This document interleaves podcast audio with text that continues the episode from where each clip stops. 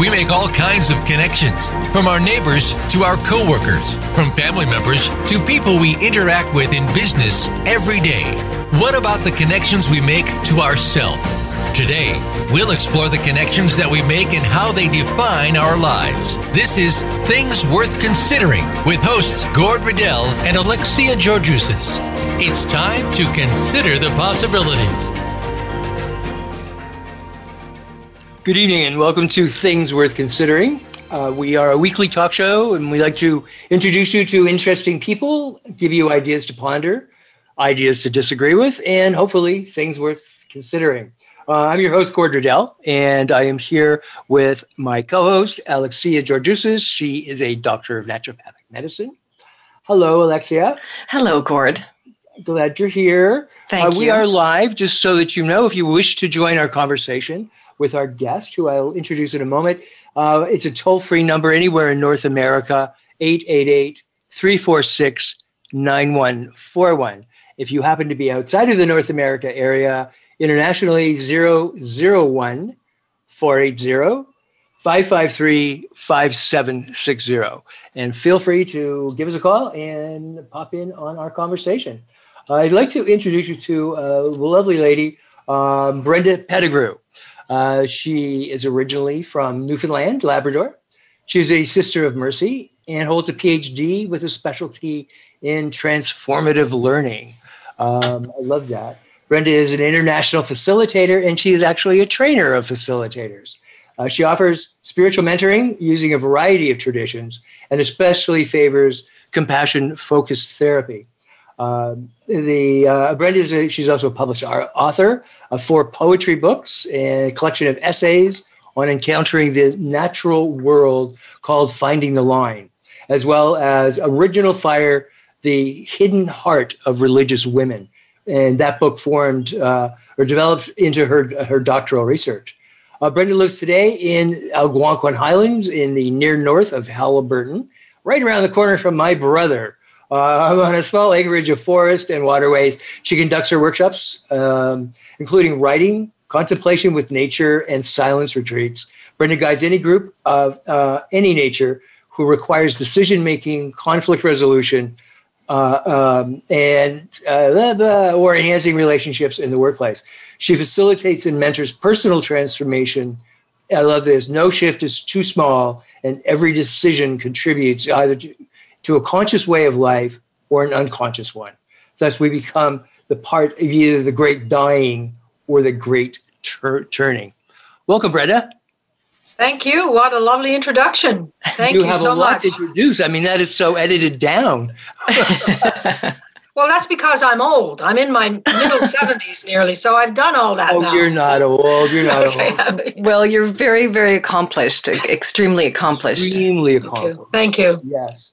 You live in such a beautiful part of the, the country. Like it's just, I love it up in there. Algonquin, just so serene. Uh, it's, it really is a gorgeous, gorgeous area. Um, Yes. I, I wanted to, um, you know, the, this episode is called Leading with the Heart. Mm. And uh, so, you know, um, from, from what I've, I've read of the work that you're doing in, in your work, um, what does that mean for you and your work of leading with the heart? I actually am offering several workshops in that topic this year, uh, mostly on Zoom. I wasn't Mostly on. Zoom. Mostly on Zoom, I know. Yeah. Um, Yes. I came upon that shift from mind to heart, or to, from head to heart, uh, in the writing of a man called Robert Sardello. Okay. about 10, 12 years ago. And I was so taken with this shift that I contacted Robert and have been, I'm still his student. He's about Really? four years older than, than I. Yes, I'm still in touch with him. But his whole, uh, his whole offering to the world in many books, he was a professor at the University of Dallas. That was his career. Okay. And um, his whole offering is that much of the um, busyness and the the whole uh, overwork dynamic and all of that is because we we operate mainly from the head, mainly from the mind. Mhm. And so what he did was his research and pr- then developed practices uh, of an actual meditation exercise that allows you to switch from your mind first to your throat then to your heart and and back and forth as a practice so that you distinguish those. And then then there's a longer teaching in what is it to dwell in the heart to be present from the heart not from the head. And so he has met, written many variations of this over the years and i have taught it. I, when i was so taken with it because as you read from my description i spent a lot of years in my head right? So well yeah studying and all of that so I I was I guess I'm I'm 74 now. I guess I it was around the time I was 58, 59, 60 that area that I began to say there's something else. There's something deeper than just all of this intellectual work. And uh, so I began I contacted him. I tracked him down and talked to him. And he it, he introduced me. He's been my kind of my personal guide and teacher ever since. And so mm-hmm. he i learned from him what it is to shift from the mind to the heart.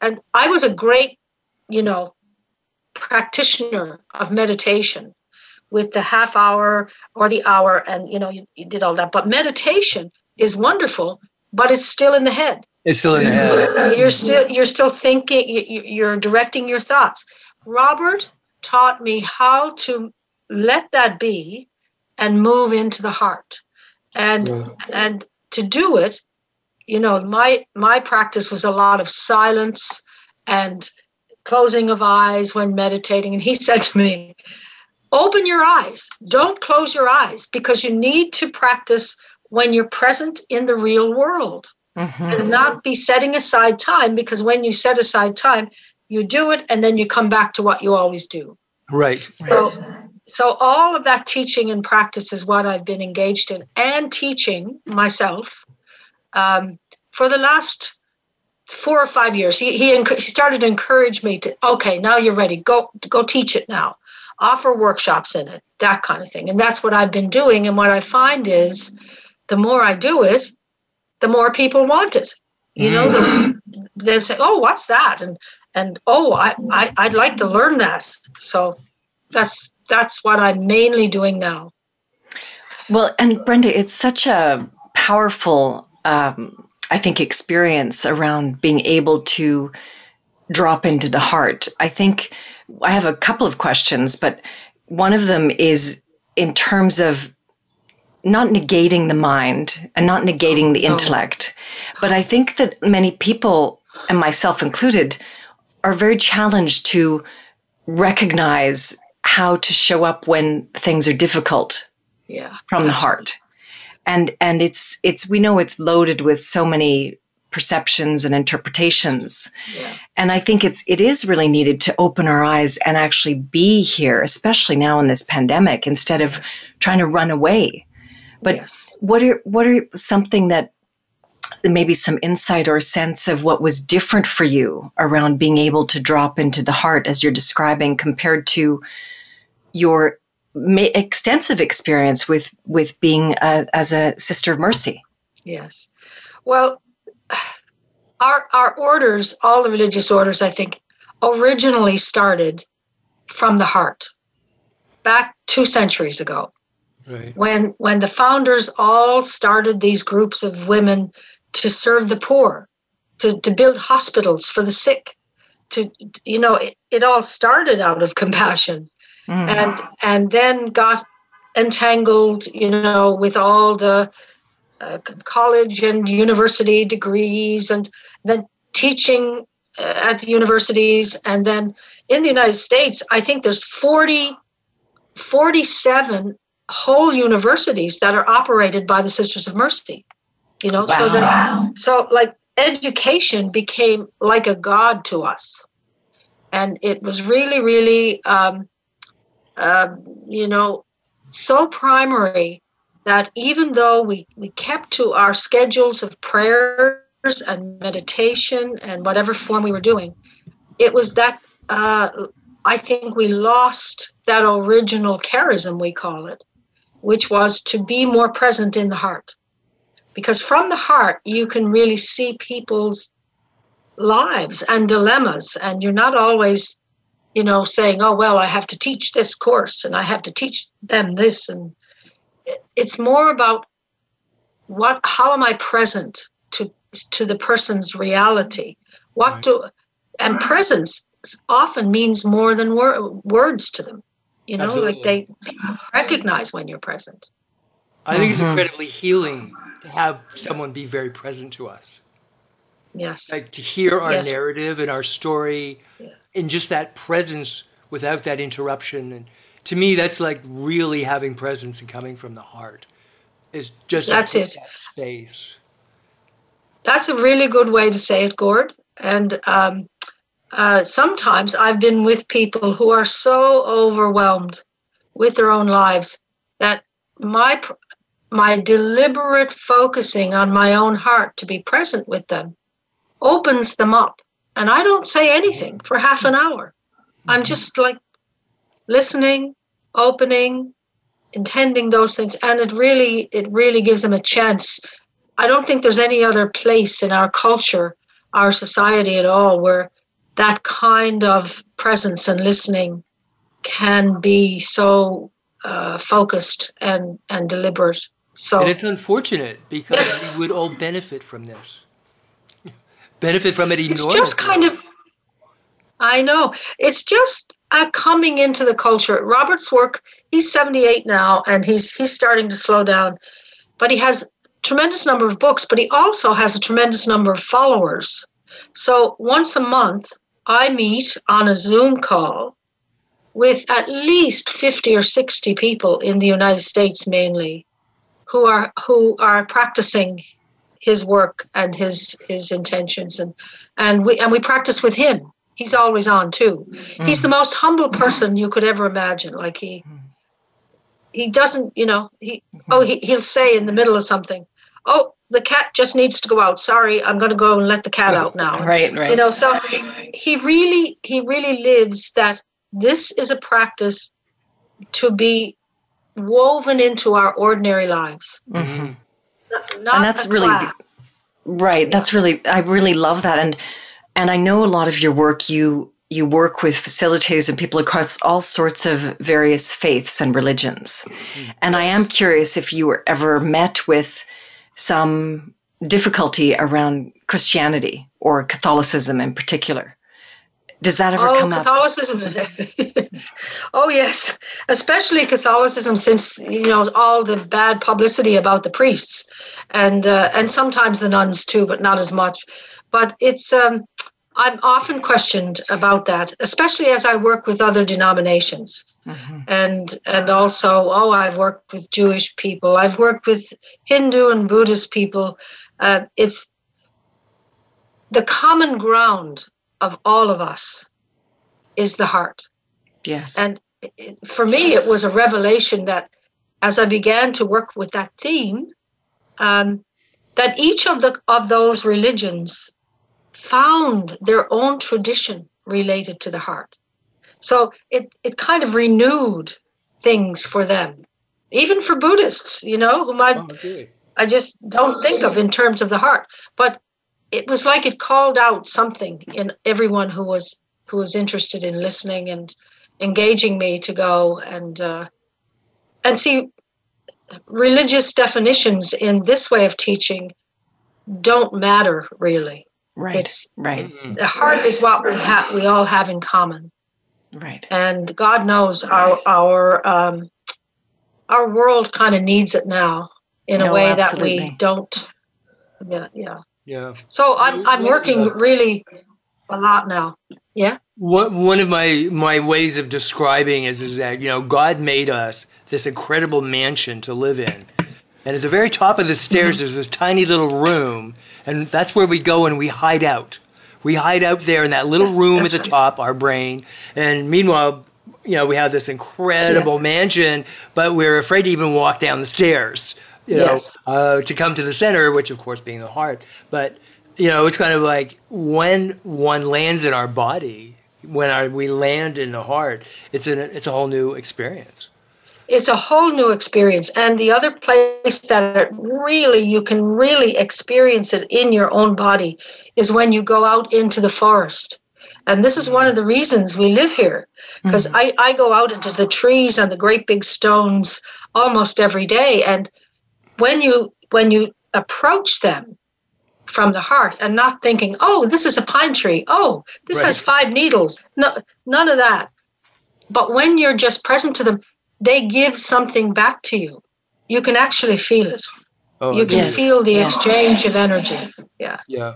So it's a it's a wonderful. It's been kind of the ground of being for me for the last several years. And and your work um, in terms of what you're sort of touching on, I think uh, an area of sort of just changing semantics that you know whether it's shamanism or the druids or the pagans that right. there was this right. relationship with nature that was that it wasn't yes. separate from god it wasn't separate uh, from I, consciousness that's exactly true yes but in catholicism it, it seemed that that was separated oh yes well it wasn't until about the fourth century when the the Roman Emperor Constantine, only in the fourth century. Wow. Um, wow. He was the one who once he, once the Romans took over the world, kind of thing. He he did all the separation, and that was the time up. You know, imagine four centuries of Christians who had no churches. Yeah, exactly. Who just gathered in their homes and you know celebrated their knowledge and their being together. And it was community. And he needed to stay Basically, religion to save his wife's life because she exactly. was Christian, which was illegal. Yeah. Uh, yeah. yes. And, so, I mean, and, oh, yes. All. It's such a great story. All those. St- it's a great story, and it's a true story. And because he was the emperor, it affected history for the rest of the yeah. Uh, up to our time. It's kind of like the, now, emergence, the emergence of the ego came out because then it became about power and about control yeah, right. and about misogyny. Uh, yes. You know, and you see all of that begins to evolve out of their position. You know, it's uh, yes. it's absolutely crazy when you when you look at it. But it is the ego, which of course then separates us from the heart. And I have to separate from us right now because we need to go to a commercial. We'll be back in two minutes. I am here with Brenda Pettigrew and Alexia Georgiousis. Be right back.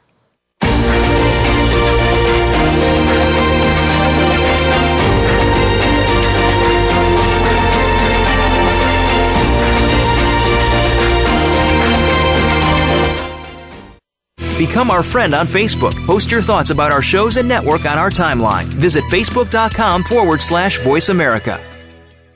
Imagine a place where ancient wisdom and modern research combine to create a non judgmental, dynamic educational environment. We believe learning is much more than just theories. It is the application of those theories that anchor your learning deep inside yourself. Our physical, emotional, intellectual, and spiritual selves are embraced and nurtured, learning how to create an internal balance. This is Transformational Arts College of Spiritual and Holistic Training. Since 1988, we continue our mission of spiritually focused education for all who seek. We offer integrative personal development and professional training in spiritual psychotherapy, holistic healthcare, spiritual director, coaching, and esoteric studies. We are located in Lawrence Park in Toronto on Yonge Street, north of Lawrence Avenue. It's easy to get to and harder to leave. Visit our website at transformationalarts.com or inquire at TAC at transformationalarts.com or call us toll free at 1 888 TAC SELF. Transformational Arts, bringing body, mind, and spirit together. Follow the Voice America Empowerment Channel on Twitter. You already know we're full of great ideas, and our hosts have plenty to say. We want to hear from you, too. Be sure to follow us at VA Empowerment and come back every day to see what's next. It's your world. Motivate, change, succeed. VoiceAmericaEmpowerment.com.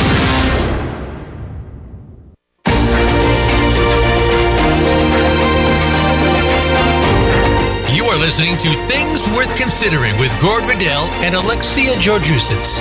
We'd love to hear from you via email to info at spiritgrows.ca. That's info at spiritgrows.ca. Now back to things worth considering. Hi, we're here uh, with uh, Brenda Pettigrew, and uh, we're talking about uh, her amazing career and her interest in what I'm hearing is all the nature stuff, uh, which is what I love. And uh, even though I'm in the middle of downtown Toronto, it always saddens me to go for a walk with someone and I'm just seeing all these plants and flowers and trees, and I'm like, oh my God, look at that flower. Oh yeah, and then they just keep on talking. You know, it's like, so, you know, we're surrounded by such beauty, and you're talking about, you know, not just the beauty, but actually allowing nature to be a teacher, moving past yes. sort of that whole idea of, you know, having to have another human as a teacher, but what what nature can actually teach us in our own silence when we're coming from the heart. And that's part that's a very important aspect of heart presence practice because it's not only with people. It's it's with the whole of the universe really. Right. and at night one of my practices is um, it's getting light after supper now. I, and i like to go out in the dark and in the winter i'm out i'm outside by myself six o'clock six thirty in the evening and the stars are just mm you know, you just can't have words. And then I wander among the trees and I and I can actually feel their presence because I'm doing heart presence practice, see, to mm-hmm. allow me to be receptive. I'm not thinking about, oh, this is a pine tree and oh, look at this, this is twisted now and this none of those thoughts. It's just that that heart presence. And like you said, Gord, I think the trees pick it up and they give you back something. You know, Absolutely. Can, there's there's an exchange that goes on when you're coming from the heart in that kind of immediate presence. Sorry, Gord. Sorry? You're, de- you're developing. Oh no, I was just it was just so recharging.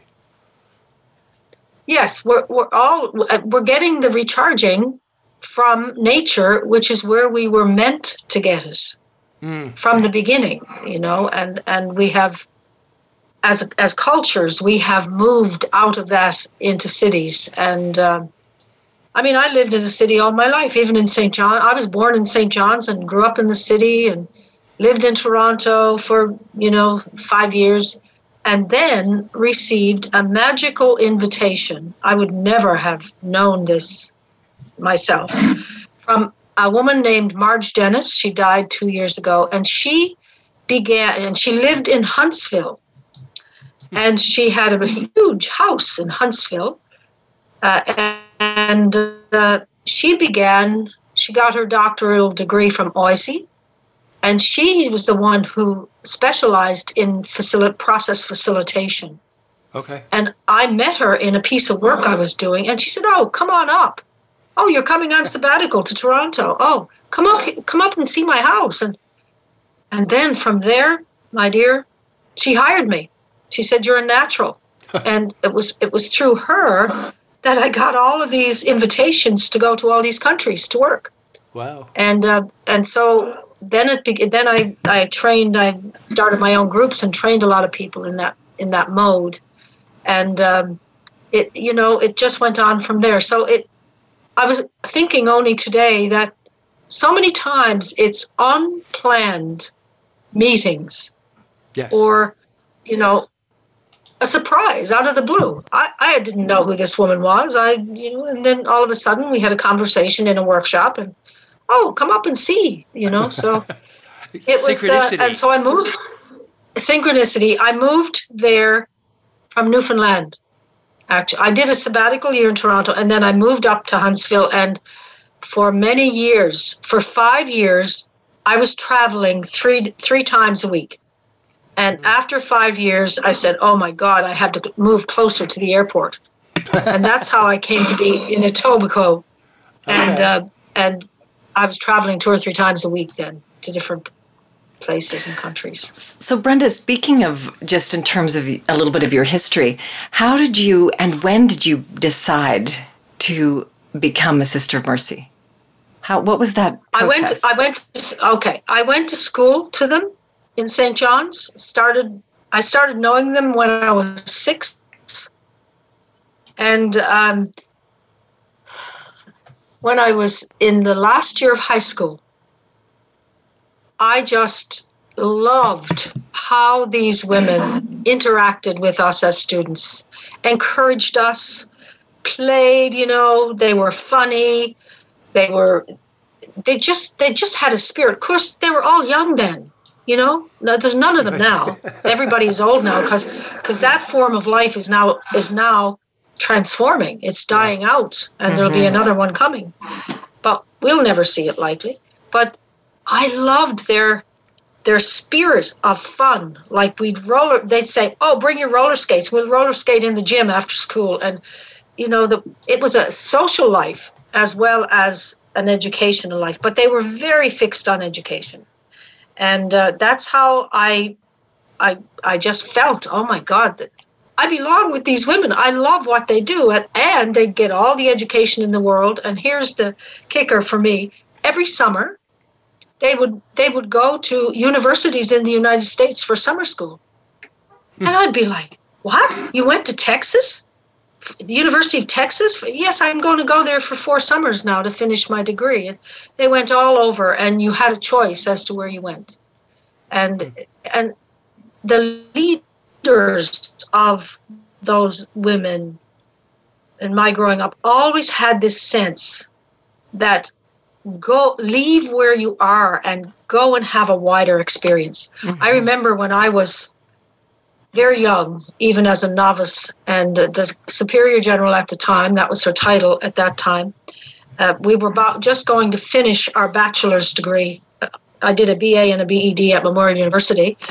And she called us all and she said, Now, my darlings, we were all like 20, right? Uh, draped in the habit. And she said, Don't think once you graduate with your BA BEd from Memorial I really want you to consider not doing your master's at Memorial. I, we want you to get wider experience. So now do some research, choose a school anywhere in the United States, and start going there in summers to get your master's. Because she said you need to broaden your horizons. Mm. And see, that was the vision, right? right? I'm like, wow. So you saw this so opportunity big. to, because, you know, as we know, a lot of people have had uh, not a great experience with going to school with Catholic nuns. And, and, and I, I, I, you know, I know. I know. you know this. I know you know this very deeply. And and f- for you, I, I am curious. How do you how do you make peace with, especially the the abuse that happened, the child abuse around the children with the priests? How did, how did you make peace with that, or how uh, have you? Uh, and I, I don't know if you can. I uh, no, I, I've not made peace with that. I, you know, I don't think that's something you want to make peace with. Um, True. As yes, I told you yes. earlier, I was working at the archdiocese when it happened, and I, I just got out of there. That's when I came to Toronto to do a sabbatical year. It was to get away from that for a while and let it settle. And then, what I decided is that that is a form of church and that dependence on priests and so that I cannot I cannot be part of. That right. I cannot now I go I don't go to mass regularly now, but when I'm working with groups I you know attend with them and um, but it just took the whole the whole zoom out of out of that form of spirituality mm-hmm. and it um, i knew see i knew all the priests personally, all of them wow. were arrested. How devastating and it, for you. I think it registered a shock in my system that I really never got over. Like yep. it changed my whole view of the church, uh, but it, it did something else to me. But now, at this age, I look back and say, well, this was the event, the traumatic event that opened me to the larger world and to mm. the many forms of spirituality that are all just as authentic as right. the Catholic spirituality, you know. So and hopefully it will change the church uh, slowly. Uh, but uh, I think women are changing the church quite they slowly, are. but but sticking in there. Women are the, one of the nuns women I are work, the backbone. Women are the backbone yes. of that of the church. You know, I, I'm sorry, the men might be out front, doing the mass. It's the women that support them behind the scenes, whether it's teaching, nursing, or keeping them looking good and fed. You know, it's really women. women are the all of the church. You know, that's what I think, anyways. Well, I, I, I mean, I do have hope for um, Pope Francis. He's just appointed. I have well, two things. He's just appointed a committee of of studying uh, the teachings of the church that need to be spread now, and over half of that committee are women. Great. And I know two or three of them personally, and mm-hmm. I know their their vision. Now, that said, only last week he came out with a statement that the Catholic Church cannot bless same-sex marriages. And so really? I myself, yes. So well, the, see, the, the congregation, total- the congregation said it. He had said about it being blessed. They contradicted him. Yes. And now there's they all this. They contradicted him. Yes. Yeah. yeah. He said they could be blessed, and they said no, they can't. In terms yes, of marriage. And that was what got. Oh, he is really fierce because he has said this before. Um, to make this acceptable in the Catholic Church, but it's all the cardinals and the people around him that oppose it. And I see him wearing down, like the last picture of I, I, I saw him on TV. Oh, I said, oh my God, he's really getting old and, and bent. And no wonder. I mean, he has to fight with these cardinals and bishops uh, every day because he he would have the church like the widest, most welcoming group in the world, but he, he has this group that works against him. Absolutely. So, anyway, that said, from last week, um, we, um, a bunch of us, uh, leaders of religious communities in Canada, Sisters of St. Joseph, and myself, and, and several others, uh, one of them wrote a statement um, saying that we oppose we oppose uh, that ruling, and we just want it registered. That you know that we have to. There's no good lamenting it. You just had to do something about it. mightn't it mightn't bring about anything, but to register that that uh, uh, position on it somewhere official is really important to us as a group. Yeah. Mm-hmm. yeah. I think though you're making a really important statement is is that most more people spend time lamenting if we put the same amount into doing something about it, even if it's just writing a letter. But yes, we're very passive right. that way. We're very passive. Canadians are very passive that way. Well, but I also I think there's a part here too that I mean is that sense of clinging to the past. And when you're, you know, in yes. terms of the Pope yes. wanting to go forward and and even embracing just everyone embracing that and forget about even being a, a, citizen of a particular country like what about just citizens of the world but there's resistance yes, a lot of people right. do not want that right yes that's yeah, right. leave, and, and, and leave the, the, white know, guys and, and you know the white guys are still in charge. The old white guys, just like they were talking about in in the U.S. of who's who's in charge of the Senate. You know, it's the old white guys. The same thing's what's running the church. You know, until that that you know those fists are let go of is it you know other people have a place in there you know of all of yes. all ilks and shades and you know sexualities and genders and like everything well and and, yes. and brenda you know i mean i also wanted to ask you about your um, the book that you wrote that ended up sort of being part of your doctoral research and it was Original Fire, The Hidden Heart of Religious Women. Can you talk about that a little bit? That was a, a very wonderful and very controversial project. And, um, well, I wanted to get what I wanted to, ask these women was how how do they do their everyday? Like, what does it mean to them to be a religious sister now and all of this you know th- these kinds of questions i had all kinds of questions and they really told their truth. And at the beginning, I said to them, uh, Now, do you want to ha- say this under a pseudonym? Oh, no, no, I'm going to say what I want. And then I had to interview each one, 10 of them, for two hours each. And then I had to put each interview into two pages. That's all I had. And, and then give them back to the people who said them. And when I did, they to a person, they said, I need a pseudonym. mm. because they were so honest and so open about what they saw and believed. And they know, you know, a lot of the other nuns wouldn't support even some of the things they said.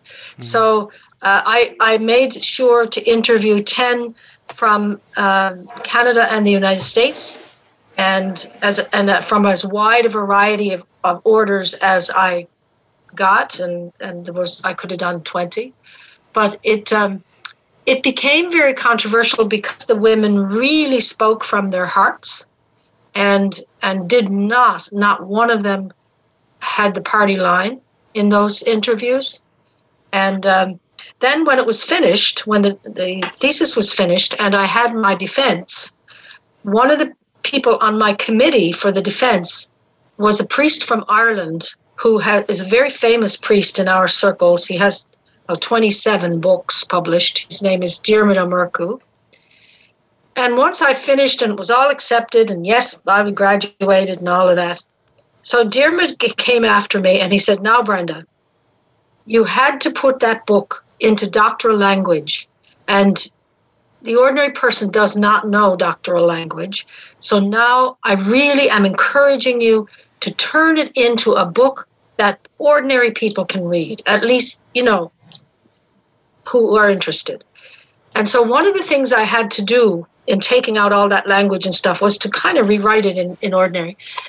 And um, so I decided to interview 10 ordinary women, not Catholics, to read those stories that the nuns had laid out and get their reaction to it. And that turned out to be the heart of original fire because these mm. women yeah these women all said to a person i can't believe that the they're nuns they said i have the stereotype of nuns and they're they could be me i could be saying this so that was the wonderful coming together in the heart of that book original fire which wow. is still That's selling great. on amazon Really, That's beautiful. Really. It's beautiful. That's, yeah, it's amazing. It's amazing. Uh, we need yeah. to break here uh, for a commercial. So okay. we will be back in two minutes with Dr. Brenda Pettigrew.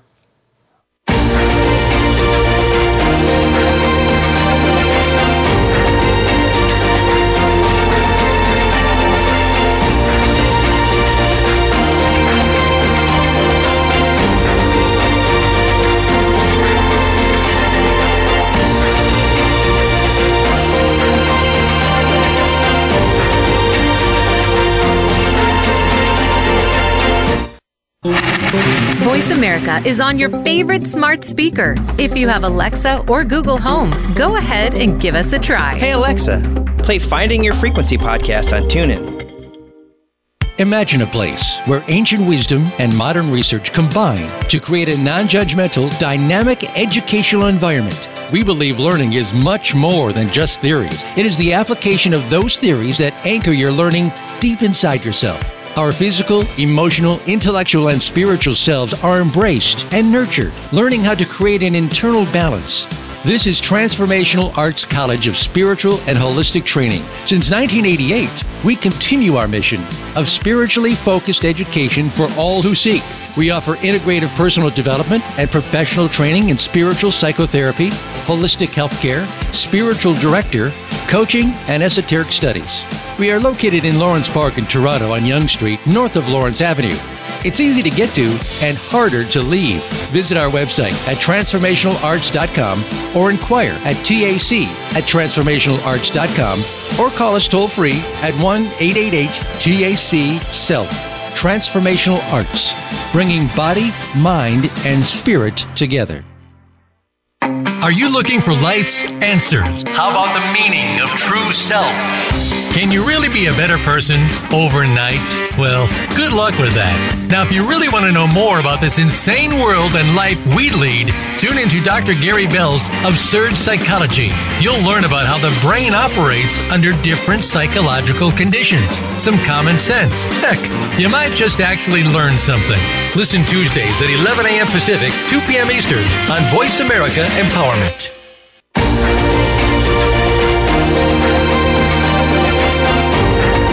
Are listening to Things Worth Considering with Gord Riddell and Alexia Georgiousis.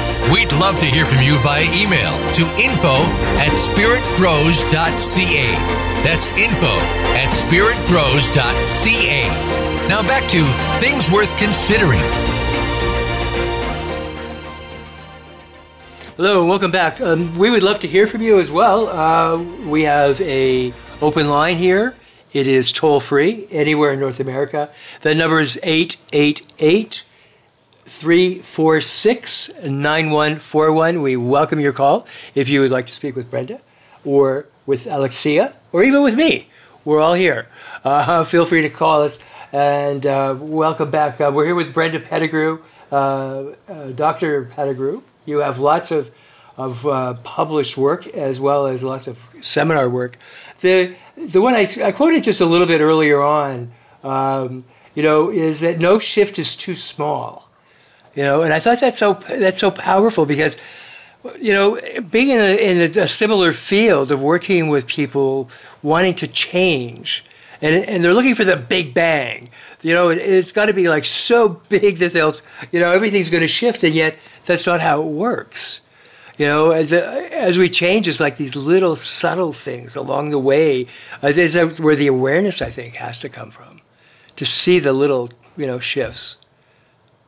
And I, and I think that we get hung well, up on what that. You're, yeah. Well, I think what you're reminding me of is to circle back to something we said in an earlier conversation. And that's the difference between meditation and contemplation or heart practice. Mm-hmm. Because the little shifts, like if we're meditating, it's really good for our minds. The discipline of it is good for the mind.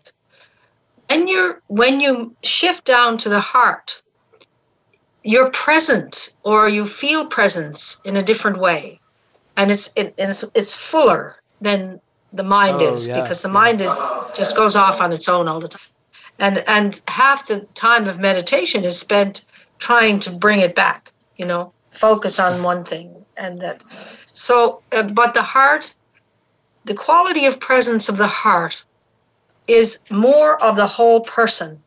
And so you know doing that and i'm being present to you now and i'm not think i'm not thinking. Do you know what i mean? I'm exactly. I'm i'm speaking from the heart and which is allowing i'm not thinking what am i going to say next? It's allowing to flow what is coming out. And it's a different it's a very different feeling and a different kind of presence. And it's to me because so many people are practicing this now from from robert's teaching it it's the world itself beginning to balance itself. Hmm. it's the world itself beginning to balance itself through many of us who are whoever is attracted to doing this. It's it's part of the big shift we're in a huge shift, a historical shift, uh, something that probably won't finish in, in the lifetime of any of us here. Mm-hmm. But we are part of the beginning of the shift. And so that I think that's part of what heart presence practice is that we're we're kind of opening to a different realm um, than we have been. Our whole culture is built on the mind you know, the degrees and the reading and the all of that stuff. Yep. But this presence is is a, is an energy. I need to say it's an energy. Mm-hmm. And when we were talking earlier about, you know, uh, being with people from this place or being with trees or even being with the cat, like there, it's like there's a there's some energy coming back to you. It's not right. just you. It's not just you giving it, you're giving and receiving. That's what real presence is. Right. Right. And a, I don't know if that answers your question. And I and I think that it's a real uh, sort of reciprocity, but an awareness that we are not separate. And yes, and I it. think the I think the younger generations also are starting to see this very differently around dropping away from the power of the intellect and the sense that oh that's you know that's what value is or that's where the value is because it's been so out of proportion for many many many years that Yes. that now I think a lot of younger people are saying no, don't go to university. You know, That's connect with yourself and live and create and I think the pandemic also is is making, you know, contributing to this, right? It's not it's not uh I don't think there's any coincidence personally. No. No, that- no, that's right. I totally agree. It's part of the unfolding. I call it. It's, you know, the universe never stops, but um, unfolding. It's just that sometimes it speeds up, and I think we're in a time of the speeding up now. And it's, And so it interesting. stops I, I yeah, that's right. I give I give these I give these workshops and teachings at two retreat centers. One is at Loretto Maryholme in Keswick, and the other is at Grail Springs Retreat Center in Bancroft. And I give these teachings in you know short workshops and and uh, and, and people come uh, especially at Maryholme because it's just in at the top of Lake Simcoe. So many of the people who come, but same at the Grail, from Toronto and cities, you know, they drive from Ottawa, whatever, and they just collapse. They're so tired. Everybody is so tired when they come to these places because they can let down. Yep. And and then they're eager. They're uh, increasingly every year I see this increasing hunger for this kind of uh, teaching that they can take home and practice Right. that you know you don't have to read a book you don't have to read a book you don't have to you know set aside time anything No. like that this is part of this is part of our life yes. and and it changes the quality of your life so Oh, yeah. that's that's what has really moved me along with it and i'm i'm always astounded by the people who come you know it's uh, it's it's just very inspiring to me i'm very enthusiastic about these workshops yeah Yeah. which No, I, it's- and i'll give Right. And it's And it's really needed. over Zoom. Sorry, Gord. Sorry, I was just going to say uh, you really can connect over Zoom. That energy doesn't, you know, it doesn't have to be in person. Um, on, you know, on Friday nights I do this energy healing circle, and whoever comes comes. It's just a drop in, no charge, uh, and it's on Zoom. And people are like, oh, "Well, you can't really connect to energy," and I'm like. Wow, well, some of us sure are. You know, you could just feel it build Yes. as we we go through, you know, some of the healing healing work and so on. It's only 45 minutes long. It's just a way of connecting, you know, at the end of the week and letting go. And but I could really feel it through Zoom. Like I, whether it's course, electronic yes. or yeah. I mean, I'd love to be in the forest, but that's not allowed right now. So Zoom is wonderful. Well, and, and Brenda, going back to your uh, point around how people come to the workshops and they are so exhausted and they're tired, and I I believe and what I see also in my work is that we we operate in our head so much and it's exhausting, and then when you Yes. pause, it's like Oh, oh, yes. my god, like what just happened? Um, yeah, so so one of the things I just wanted to mention that uh, also what Gord was saying was that another another thing that's very powerful statement is that you said we either become part of the great dying or the great turning. And yes. can you speak about that? Well, this is the choice that we've been leading to in this whole conversation. And, and you started it, Alexia, you know, when you said people are so exhausted, they don't know how to stop. You know, they don't, they keep going because most of them, I find, don't know what else to do, you know, and, and so coming to the retreat centers, there's this giant letdown. And so what I really I, I will talk about the background and all of this stuff. But what i really love to do is give people the way to do it. So you go home and you practice yourself three minutes a day five minutes a day a couple of times. And eventually that's enough to kind of shift the source of energy. And because a lot of times the same people come back to the workshops because they want more and they want to deepen what they've practiced. Mm-hmm. It's all about it's all about practice. It's all about really saying this is what i want to live from from now Right. on and I'm- i have to learn it. It doesn't happen quickly. So the dying, when you consider the great dying or the great turning, do you mm-hmm. are you referring to the dying as if the sense of Well, I won't put words in your mouth. You you tell tell us. Well, to me, the great dying is is the big picture. First of all, it's the big picture of the the rising awareness of how we're killing the environment. It's the awareness of that. More and more people come to that. It and the great dying is the uselessness of so many um, big uh, plans now, and the and the arguments and the fighting and all that's lost in in the conflicts between different positions. I look at our own government, our own mm-hmm. Canadian government, and I, I said to Joan last week, it's okay. So, what is the point of having oppositional parties? You know, what's the point? Yes. Time and energy and money is wasted in just going against the others. It, yep. it really does not come down to the just people. to hear their own hot air. That's right. Yeah. And I, I have a, a, very close friend in uh, Holland, and their government is totally different. Mm-hmm. And even though they, they have 15 political parties, 15 wow. with different viewpoints, but their goal is to find a way for all of them to work together for the sake of the people. The first yeah. time I heard that, I couldn't believe it. We're so oppositional. So, yeah, it's it. And the clock right now, unfortunately, the clock is forcing us into an oppositional position oh, because okay, sorry. I have to say we're no. running out of time. We've run out of time. Brenda, thank you for being here. I will. We'll just you know say good night to everybody, and you and I will just carry on for the rest of the night. Yeah, uh, it's great talking with you. thanks. And we hope thanks, we will Brenda. have you. Uh, uh, back again. If you'd like to be in touch with us, uh, you can get in touch with us at info at spiritgrows.ca or you can go to transformationalarts.ca and uh, you can see who's coming up on our shows in the future. Uh, so this is Gord Riddell and Alexia Georgiousis at Things Worth Considering. We want you to have a great and healthy week, and we will meet you back here next Thursday at 8 o'clock. Good night, great everyone. week. Good night.